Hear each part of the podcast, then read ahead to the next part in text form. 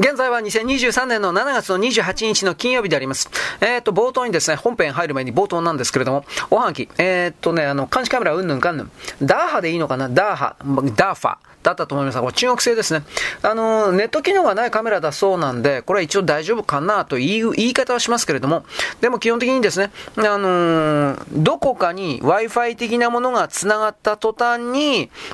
外側にですね、えー、情報を送るだとか、そういうことはあり得るかもしれないですね。で、ソニーの内部基盤ということは、ソニーとナショナルに関して、パナソニックに関しては、徹底的にこの中国と繋がっちゃってますので、まあ、売り上げを取るために仕方なかったのかもしれませんけれど、彼ら自身の製品の品質は大丈夫だと思いますが、彼らの信頼できる製品を邪悪な盗み取りに使うということは中国共産党は普通にやるので、というよりも、彼らの会社がそれをやれというふうな形でマニュアル化されているので、基本本的にはですね、ネット回線がなくてもですね、なんかその本当に危ないんじゃないかなという言い方はします。まあ何でもかんでも怖がっちゃいけないんでしょうけれども、基本的にインターネット上で売っている監視カメラは、日本に入ってきているものは、99%中国だという考え方でいた方がおそらくいいんじゃないかなと思います。ただしこの辺に関しては僕はですね、一応調べてみます。だからダーファに関しては、えー、思いっきり中国の人民解放軍のサイバー部隊に該当する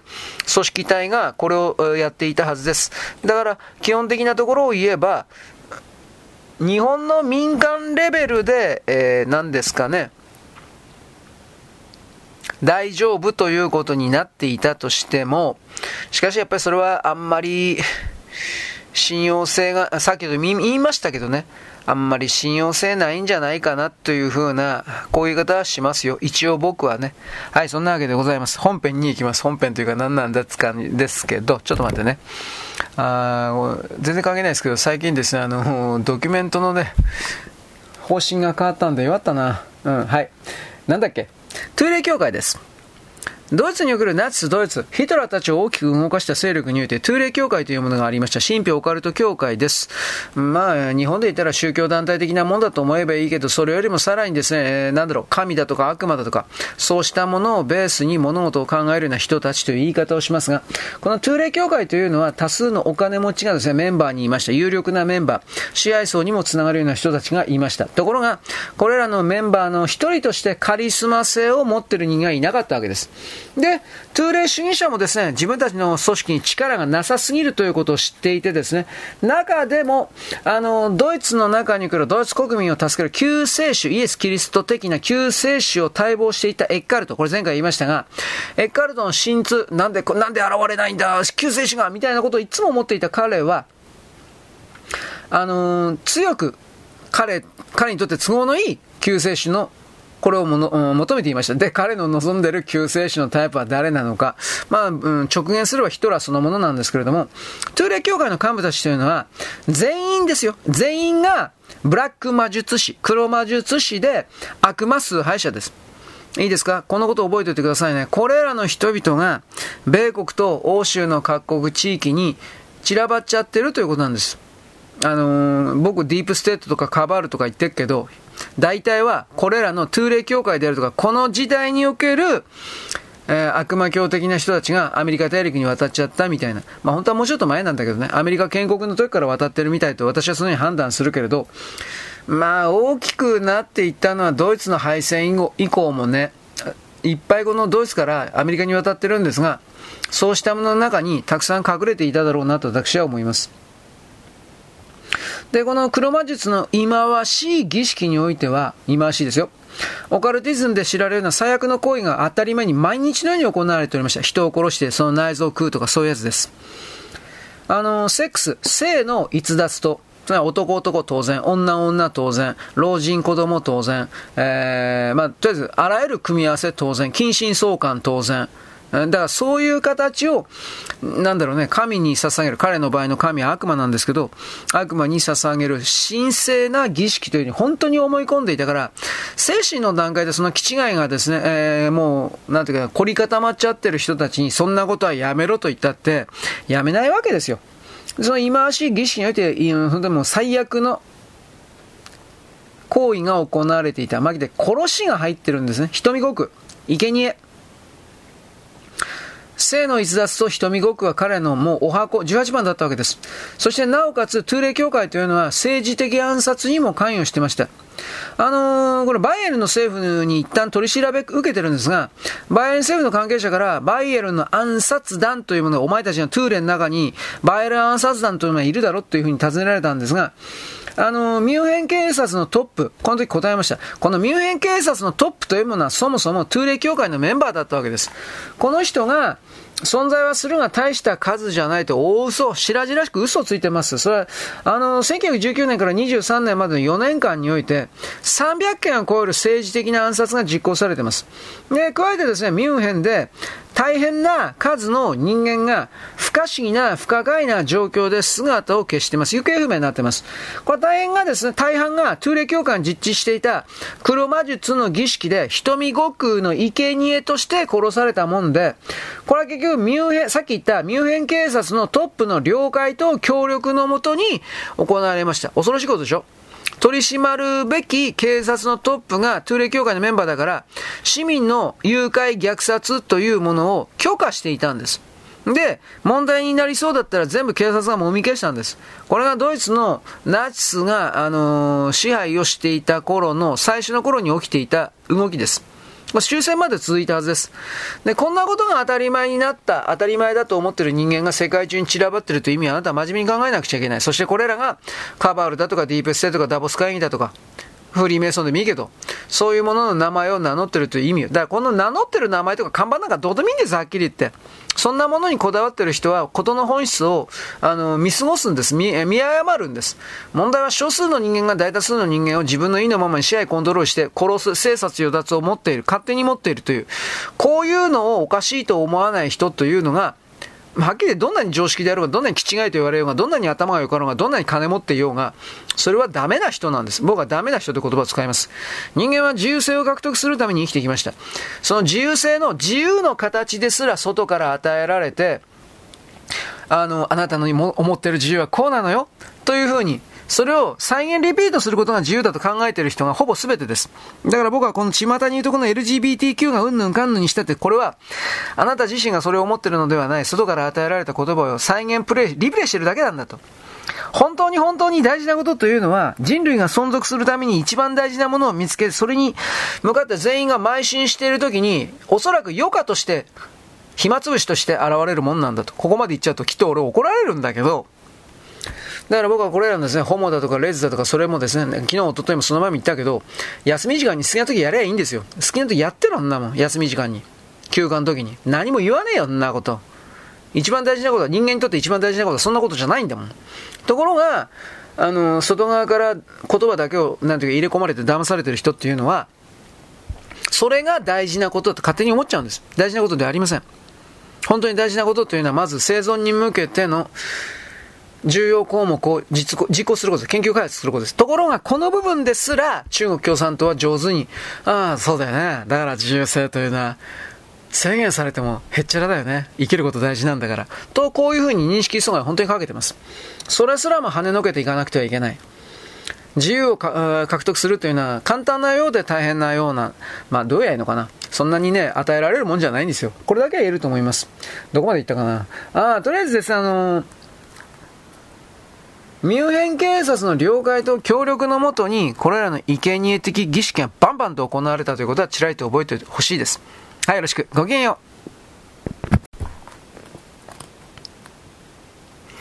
う。現在は2023年の7月の28日のですね、えっ、ー、とね、金曜日であります。トゥーレ教会の方ですね。トゥーレ教会においてはですね、重要な人がいます。トイレではありませんね。トゥーレ教会です。あの、ハウスホーファーです。ハウスホーファーの黒魔術というものがだいぶ、重要になります。まあ、彼らにとってということなんですが、エカルトの他にトゥーレ主義者の重要なメンバーが先ほど言いましたハウスホーファーです。エカルトの友達であるとともにですね、もう一つの有力なオカルト結社というのは実はあるんですが、ウリル教会。ウリル教会のメンバーでもありました、ハウスホッファーは。ハウスホッファーとも伝わってますね、こっちでは。で、彼の弟子の一人がですね、ルドルフ・ヘスです。副総統ですね。ヘスというのは後年ですね、ハウスホーファーというのは影の総統の一人だったというふうな、影の棟梁の一人だったというふうに主張はしています。その真偽はですね、どうかといえば、まあ本当なんじゃないかと思うけど、ハウスホッファーがヒトラーに決定的な影響を与えたというのは、これは疑問の余地がありません、実のところを言えば。で、あの、地政学と得意な歴史学説を持っていた。彼、ハウスホーファーは。で、彼はエッカルトをはるかにしのぐ黒、ブラック魔術師、ブラックマジシャンだった。まだ人を殺したり、生贄したり、まあそういうことやってた。なん本当にね、ムカつくわ、俺。で、あの、麻薬とかですね、アルコール漬けのですね、エッカルト、つまりくるくるパンのエッカルトが、魔術のある段階にしか到達できなかった、つまり酒とか飲んでたからですね、できなかったとするんだったら、ハウスホーフはそれとは比べ物にならないほど、大変な才能に恵まれていたし、努力もしていた。まあ、だから私、黒魔術的にようわからんけど、子供の生贄でなんかこうやって殺して心臓をですね、焼いたりなんかしたら、願いが叶った的なうんぬんかんぬんって多分そういうことなんだと思いますが、それはそのように無理やりにこじつけているだけで実際に何かそうした現実を引き寄せたと私は思わない。こういうことをですね、我々の学問的な、理知的な言葉で、思念で破壊しなくてはいけない。無効化しなくてはいけない。なぜならば私たちは新しい世界に来る近代人に本当になるからだということを私言うんですが、その状況においてこれらの過去における高学歴の人々が、いわゆる宗教的な、いわゆるまじない土人的な側に立って、そして世界の多くを支配しようとしてひっくり返そうとしたというのは、結局のところですね、このような言葉でいつもひっくり返さなくてはいけない。あなたたちは就職競争に負けたんだ。あなたたちは学校で落ちこぼれだった。あなたたちは友達ができなかったんだ。あなたたちは、自らが自らを変えようとしなかったがゆえに、世界から社会からパージされたにもかかわらず、社会や世界を恨んだ。社会や世界は間違ってると言った。で、それを自分個人の力では変えられることができなかったのだから魔術であるとか武力であるとかテロであるとかで変えようとした。そのやり方そのものが大きくは全体を既存するようなとてつもない間違いであったということを誰からも教えてもらえなかった。しかしそれではもういけないのだということを私は何度も言うわけです。建設的ではない。うん。建設的というのは何かを成し遂げるということです。基本的には。あその破壊的な意味ではなくですよ。ハース・ホッファーという男は悪魔的な手段でヒトラーという人物を超ほぼです、ほぼですよ。超自然的次元の存在に変身させた悪の天才であるという言い方は間違っておりません。つまりあの、ヒトラーに霊的能力、イタコ能力、えー、幸福の科学で言ったらこの間死んだ、なんだっけ、なんとか総裁、大川か、大川総裁みたいなイタコ的な能力を持たせたとされるけど、私はヒトラーに本当にそんな能力があったのかどうか疑問だと思ってます。ヒトラーという人間に神秘性を持たせるために、ゲッペル宣伝大臣とかあの辺が、そう、ヒトラーはすごいんですよ。そういう能力を持ってる。みたいなことをですね、演出しただけじゃないかな。僕たち簡単に騙される。多分そんなものは持っていなかったというレベルで物事を考えた方がいいと思う。で、ハウスオファーというのは悪魔教的な手段でね、変えたという。で、あのー、プレッツェ、プレッツェシア、またエッカルト、こういう、前に言いましたね、プレッツェシア、エッカルト。これらの人物も魔術師とは言われたけど、やっぱりこういう人たちと比べても、さらなる上の段階の存在であったハウスホッファーは、という言い方は間違ってないでしょ。で、トゥルーレ教会の幹部というのは基本的には全てブラックマジシャン、黒魔術の実践者です。実際にやっていた。つまり赤ん坊とか殺してね、火に焼いてくべたり、その心臓を食ってたりしたわけですね。吐き気しますね、はっきり言うけど。そういう人たちだったわけです。しかし、ハウスフォーハーほどの高みに達した人間はいないとされています。うん、だからもう、どんな汚いことをやったのかっていうふうな気がして、まあ、考えるだけにムカついて、嫌気がさしますが、悪な、悪魔的に称賛された人です。はい。この冷徹で打算的でほとんどですね、学者風に見える、神秘主義者、オカルティストというのは、いかにですね、雄弁な、能弁な、オカルト、エッセイスト、エッカルトとともいえてもですね、到底吹き込めなかったような破壊的な目標をヒトラーに与えました。もちろんその中にユダヤ人の虐殺だとかそういうことが入っておりますが、世界を支配しなさいということを言っちゃったっていう、なんかそんな感じですね。第一次世界大戦後の同志帝国の崩壊に続けるような混乱期において、トゥーレ主義者というのは一貫した計画を立て、プラグラムを持っていた数少ない、戦術と戦略の両方を持っていた数少ないグループです。だからその最大の弱点というのは指導者。彼らにとって信頼できる指導者を持ってなかったということ。で、この危機にあたり、織の危機にあたり、トゥーレイ協会の幹部たちというのは腰を据えて状況を論じ合って、その結論を出した。それは、ドイツ帝国と関わりのあった人間というものは我々の目的の達成のためには邪魔である、不要であるという結論を出した。エッカルト自身がですね、後で語ったんですが、我々は機関銃の音にも耐えられる指導者を必要とする。証拠はいらない。軍事証拠はいらない。証拠を尊敬する国民なんかもういない。最適な指導者というのは演説のできる労働者だろうというふうに設定を決めました。で、ヒトラーを持ってきた。この危機に応えて、トゥーレ新社の二人がドイツ労働者党というものをまず結成したわけです。で、ほどなく、あの、ヒトラーがこれに加わった。まず、ドイツ労働者党に入った。そして彼はトゥーレ主義者、トゥーレ協会におけるオカルトティズムに染まっちゃったっていうか。で、労働者協会からとりあえず党をナチ党、ナチス党に、えー、まあ変えていったわけです。で、2年後です。党の指導者になるとですね、ヒトラーはトゥーレ主義者との激しい権力争いに突入しました。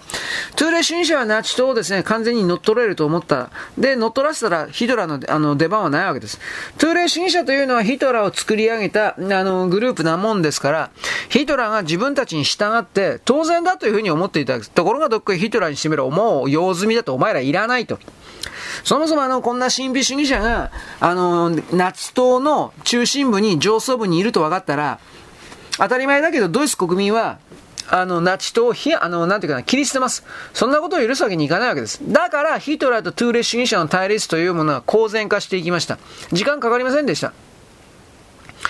トゥーレ主義者に対する恩義はあったけれど、ヒトラーは。だけれどもヒトラーは政治的勢力としての彼らトゥーレ協会というのを心から軽蔑していたのです。それを彼はですね、我が闘争に書いています。我が闘争、日本でしかまともに売ってないんじゃないかなと思うけど、国民精神に反するものがあるとすれば、それは古代ゲルマン的な言い回しをもて遊ぶことだ。私は何度でも取り留めのないこれら民族主義的な学者に警告する。連中と来たらまともな成果は何もないくせにうぬぼれだけはそこが知れない古いゲルマン様式を模倣したおもちゃの剣を振り回して、ハゲ頭に牛の角のついた黒毛皮棒をかぶるこの連中は、もっぱら精神闘争を解くのみで共産主義者の棍棒を見ればあっという間に逃げる、逃走する。私はこうした連中を知れば知るほど、その惨めな猿芝居に剣を覚えるようになった。全くの脳なしの証拠にもかかわらず、連中は誰よりも物知りのふりをする。中でもいわゆる古代ゲルマンタイプの宗教改革者に関する私の感想は、連中は闇の力、悪魔からの回し物で、国民の再生などまるで関心がない連中の行動は共通の敵、ユダヤ人との戦いから国民を遠ざけることにある。内なる宗教闘争にエネルギーを向けさせるためである。まあ、徹底的にも嫌ってたってのはわかりますね。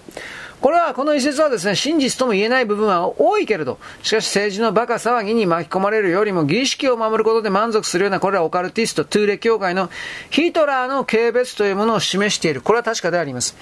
政治とはそんな考え、簡単ではないのだと。お前たちはドイツ国民を再生させるために真面目に考えてるのだと突きつけたわけです。もちろん真面目に考えてないわけですね、トゥーレ教会なんていうのは。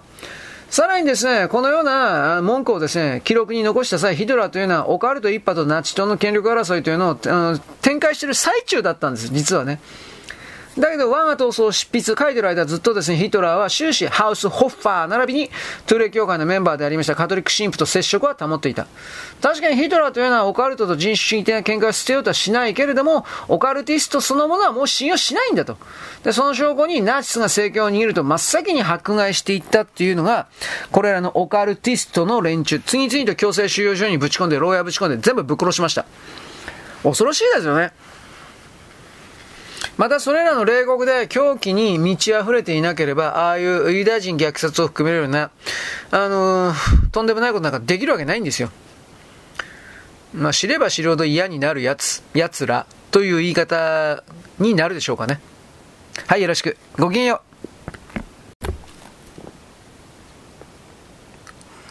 現在は2023年の7月の28日のですね、金曜日であります、トゥーレイ協会のことを言ってますね。結局ヒトラーというのは政権をですね、掌握した、ついに政権握りますと、これらの神秘主義者と手を切るために次々と逮捕して牢屋にぶち込んでぶっ殺しました。ヒトラーというのはオカルトバーを信じてたですけど、信じたんですが、現実にですね、それも何年も活用して独裁者に上り詰めたわけですが、彼にとって重大なことというのはいくつかあったけれども、自分以外の他のオカルトルティストの自分自身に対する危険な挑戦というものを排除することでした。だから、ナチス党というのは秘められた魔術、パワーの独占支配に乗り出すわけです。ドイツにおける。ドイツ人のものの考え方をすべて党の見解に合わせることにあ夢中になってたわけです。戦中は、戦前戦中は。で、ナチスがですね、バカなことやってるなというのも結構ありました。それは例えば例えばなんですが、1938年、ウィッテンナウ精神病院の正面玄関にですね、ナチスの闘金、ハーゲンクロイツ、これが掲げられました。で、このメッセージに、この施設は無条件で相当支持するというふうにあったわけです。で、狂人たちの気違い病院の指示にですね、宣伝課長を見出した時点で、いわゆるナチナチスのですね、パラノイア妄想、パラノイア妄想ですね。これは、まあ、で狂気のレベルに達したという言い方は言えるでしょう。普通だったら精神病院からですね、相当のことを指示しますみたいなことだったら、ふざけたことを言うなっていうふうになるはずなのに、そうではなく、それを称賛賛美したという時点で、彼らの考え方が相当におかしな方向に行っちゃったっていうか、それがわかるわけです。で、ナチスは本当にね、いろんなくだらないことをやってました。アトランティスを求めたとか、そういうこと。アトランティスに関してはまあ、3期、文明が3つあったとか、そういうことありましたけれども、あの、アトランティスに関しては昔、ナチスの時代はですね、こんな感じの説だったわけです。あのー、ま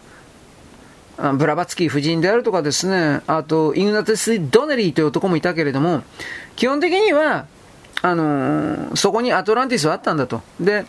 アレキサンドリア大大図書館か。ああいうところにアトランティス時代の記録がいっぱい残ってて、それらが、えー、アトランティス、うん、うん、アレキサンドリア大図書館が燃えた時に全部燃えなくて、世界に散逸しただとか、あとあのー、あそこの図書館を燃やした時に実はローマ軍がほとんど運び出してから建物だけに火をつけたとかいろんな説あるからわからんのだけど、アトランティスそのものはあったものです。現実です。事実です。はい。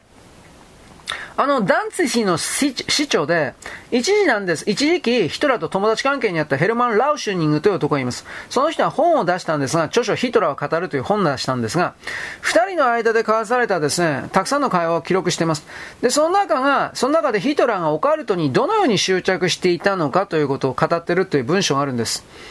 心の底ではドイツ人は誰もが片足をアトランティスにかけている。そして、良き父祖の地と良き遺産をそこに求めている。このドイツ人の二面性、すなわち現実生活を可能にするとともに空想世界に自分を投影できる人格の二分化能力というのは、とりわけヒトラーに著しくその魔術的社会主義の鍵を提供するものだと、ラウシュニングは書いています。で、皮肉な調子で言い添えます。国家社会主義とは20世紀のセント・ウェイトス、舞踏病のことだと。うん。まあ、あの、アトランティスというのは地球上のあちこちの場所に存在します。つまりそういうふうに主張している人が多いという意味ですが、うん、まあ、宇宙空間にあるという、で、あったのは大西洋ですよ。スペイン沖よりももうちょっとあっちが海側というところなんですが、アトランティスはありました。で、あの、最も人気のある説というのは、まあ、とにかく基本的には全部大大西洋にある。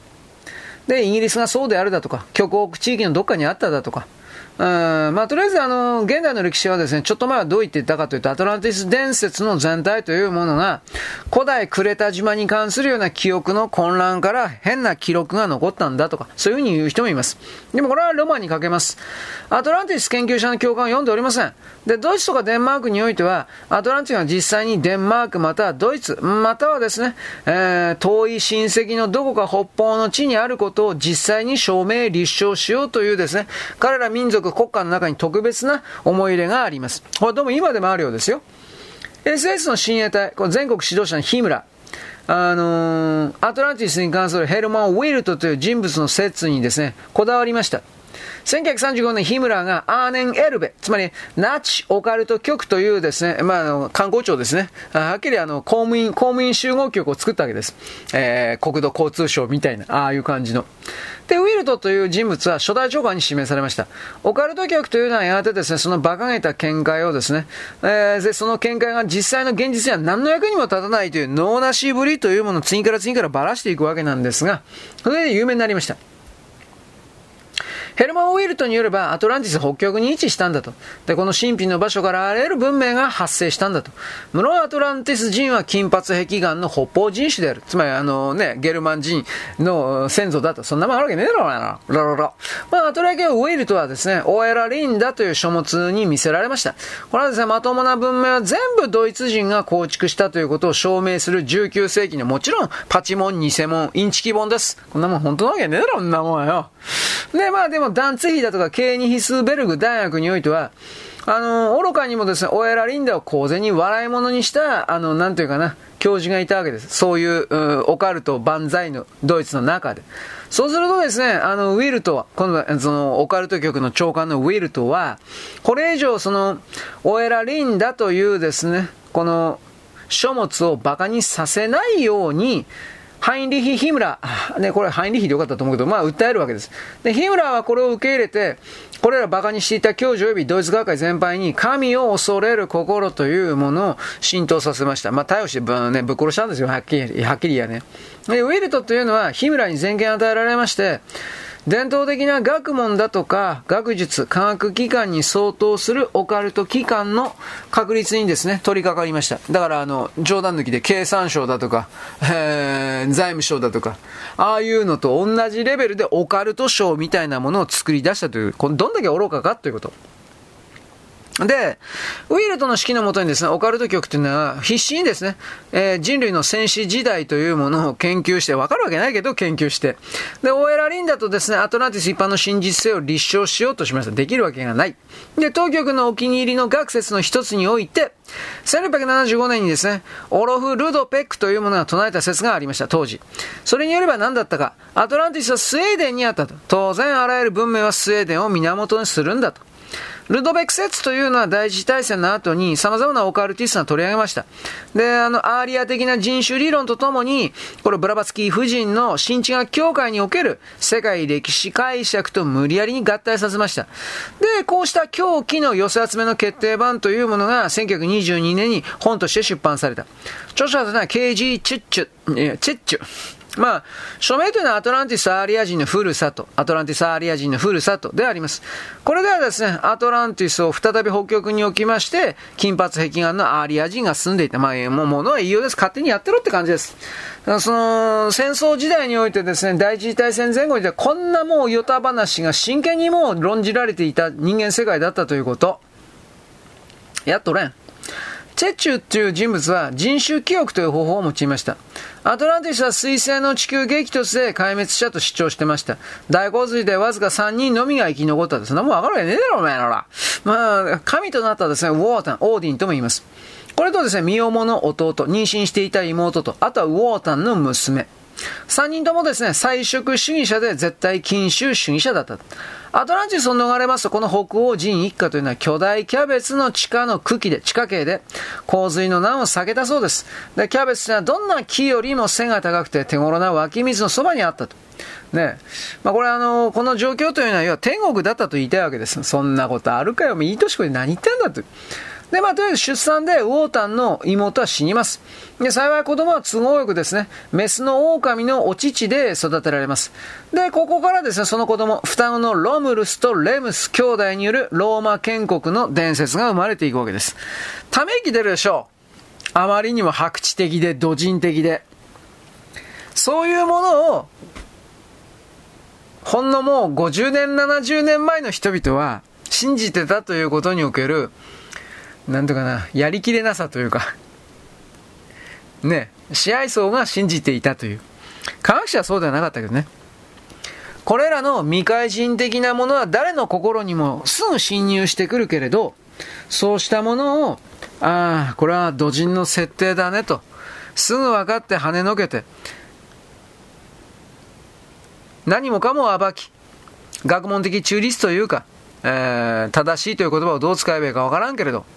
正しき自分の存在に変わっていかなくてはいけないという、そういうことを私は言うのです。だからこのヒトラーの時代における愚かな人々の行情というものは、やっぱり知っておく必要があるな、あるなと、僕は思っちゃったりしてるわけですよ。